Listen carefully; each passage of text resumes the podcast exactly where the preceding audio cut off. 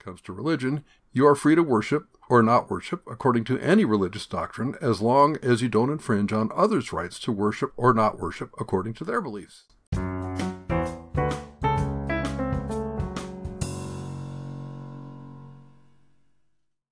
Hi there, this is Gary. Welcome to episode 72 of Diary of a Senior Geek, recorded on October 11th, 2020. As usual, let's start with some news slash opinion. On Wednesday, a woman of color attempted to speak, and an old white guy across the stage kept interrupting her. He also repeatedly overran his allotted speaking time and often ignored questions posted by the moderator in the debate in order to reel off a long list of talking points, most, if not all of them, being either outright lies or at least very misleading. Actually, as near as I can tell, neither Pence nor Harris answered any of the questions posted by the moderator, choosing to recite their talking points instead. But Pence's multiple interruptions and talking over both Harris and moderator Susan Page was cringeworthy. If the moderator's questions are irrelevant, it seems to me that you might as well give each candidate an uninterrupted hour in prime time to do whatever they want. Or just get rid of the debates entirely. Maybe that's just me. What purpose do these debates serve? Being good at so called debating is not a skill required by the president while in office. While I think a good president should surround himself with smart people who both agree and disagree with him, any discussion with the president shouldn't be a debate. A good president should take in all the information provided by his advisors, then, based on that information, decide on a course of action as the final arbiter.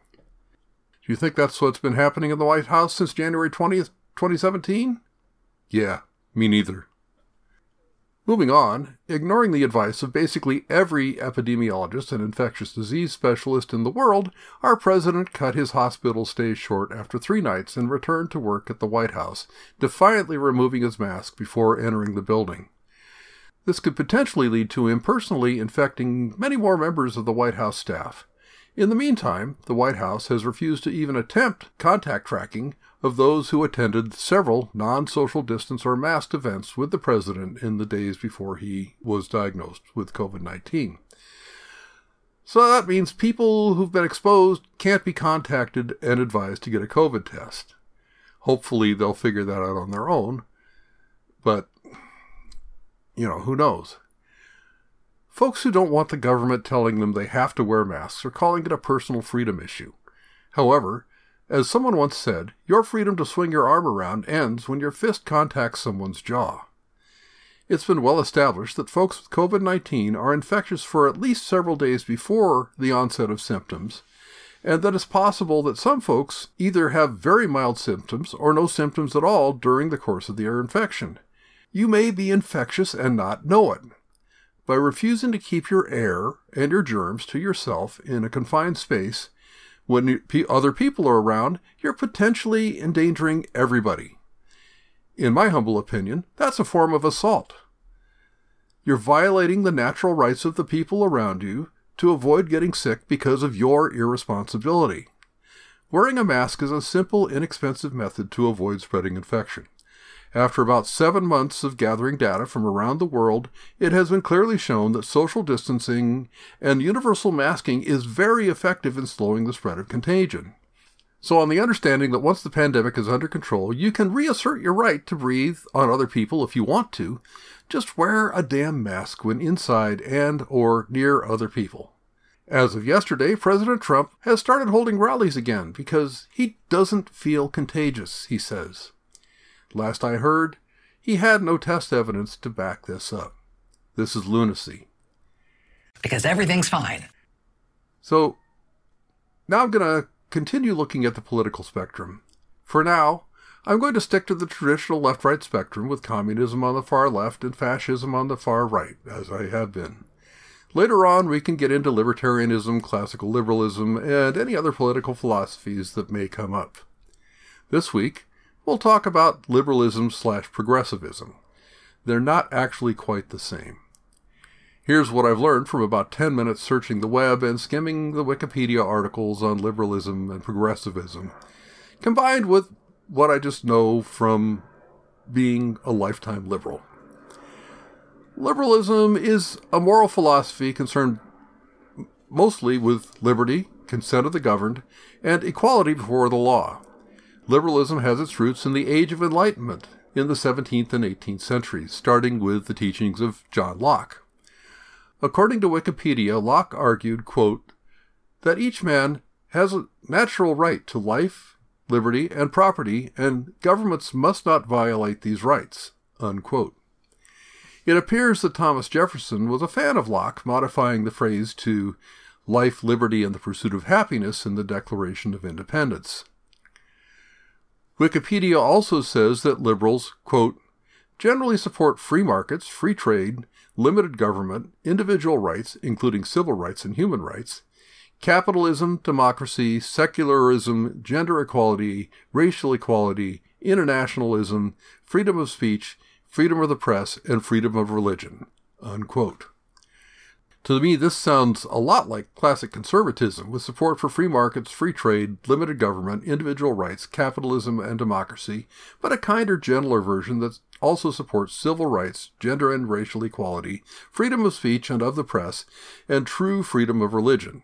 In other words, when it comes to religion, you are free to worship or not worship according to any religious doctrine as long as you don't infringe on others' rights to worship or not worship according to their beliefs. We'll talk about conservatism next week, but I will just say that, in my humble opinion, when conservatism and evangelical Christianity linked up in the latter half of the 20th century, the conservative philosophy lost its way, essentially advocating for evangelical Christianity as the official religion for the United States in clear violation of the First Amendment. But I digress. Progressivism came along later with roots in the early 20th century. From Wikipedia, progressivism is, quote, middle class and reformist in nature, it arose as a response to the vast changes brought by modernization, such as the growth of large corporations, pollution, and rampant corruption in American politics.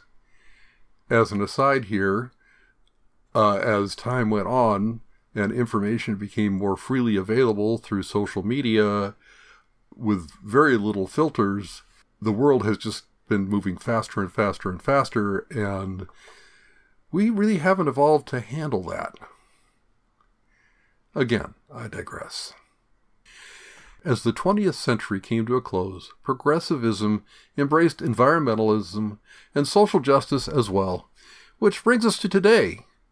For the first part of the 20th century, progressivism was rooted in and energized by religion. But over the last several decades, the movement has become more secular, possibly as a reaction to the conservative Christian right. In case you haven't guessed, I am solidly in the progressive slash liberal camp. In my humble opinion, none of the folks being labeled as socialists or communists by the extreme right fit those labels. For instance, Bernie Sanders, Elizabeth Warren, Alexandria Ocasio Cortez, Ilhan Omar, etc. These and others tend to be at the left end of the progressive scale, but as far as I know, none of them are advocating public takeover of the means of production, or a dictatorship of the proletariat, or any of the other things advocated by socialist and communist systems. They're all fundamentally capitalists, even though they want to have some regulation on capitalism, and even if some of them advocate democratic socialism. Man, was that ever a poor choice of branding. The word socialism is really loaded in this country. At some point, I want to get into classical liberalism, libertarianism, and various forms of authoritarianism and anarchism, including anarcho transhumanism, whatever the hell that is. The list of political ideologies in Wikipedia is a little daunting, and I only plan on hitting the high points of the most common ones, but anarcho transhumanism just caught my eye, so I may have to drill down on that one a bit, but not today, or for a while. Next week, we'll move from the left side of the spectrum that we're using right now to the right and talk about traditional conservatism. Stay tuned. Eh. So, this week's joke Did you know that Marvin Gaye used to keep a herd of sheep in a vineyard? He'd heard it through the grapevine. Uh, that's great. Listen, you're a real hoot. So, That's the news, opinion, and philosophy sections, and even a joke. If uh, you have any feedback, please send me an email at seniorgeek49 at gmail.com. Please. Ah? Did you know that you can support this podcast at patreon.com slash seniorgeek? Two bucks for a month's worth of weekly episodes of two podcasts. I still think that's a pretty good deal. If I have 10 or more pledges, anytime in the future, of at least $2 a month or more, and more is always good, and they go through the end of the month, so I get paid, I'll post the first two takes of my very first published podcast for all patrons. Listen to me flounder and free associate for a total of about 40 minutes while driving 70 miles per hour on I 15 from Las Vegas home to Southern California without recording anything I felt like I could use. I'd say that's not a bad deal for two bucks. As I've said over and over again, mics, mixers, and editing software aren't cheap, and I can use all the help I can get. The Patreon link is in the show notes. If you can't pledge, I fully understand. Just tell everyone you know how great this podcast is, and rate it five stars in whatever app you use to listen to it. That's it for this week. Wash your hands and don't share your air.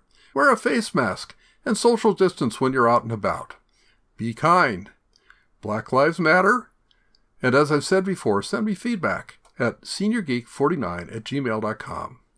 Are you mad that I got rid of the fake commercial and the bloopers? Just let me know. I would love to hear. If you hate this podcast, if you hate my point of view, let me know. I might actually want to get you on the show and we can discuss it. Just I love feedback. I love getting email from you guys, and I know there aren't that many of you, and that I'm mostly talking to the choir, but just send me an email. And look for my new companion podcast.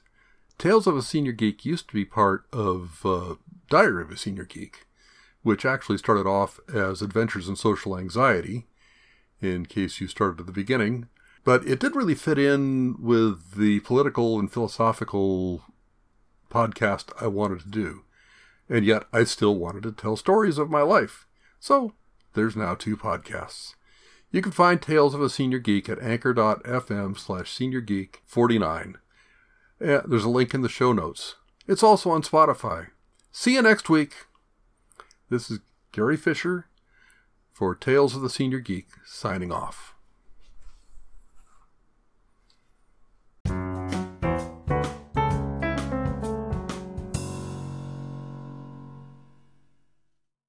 Yeah, that was pretty terrible. Why don't you fellas be nice? Get out of here before I get arrested. No, I'd like to stay and see that.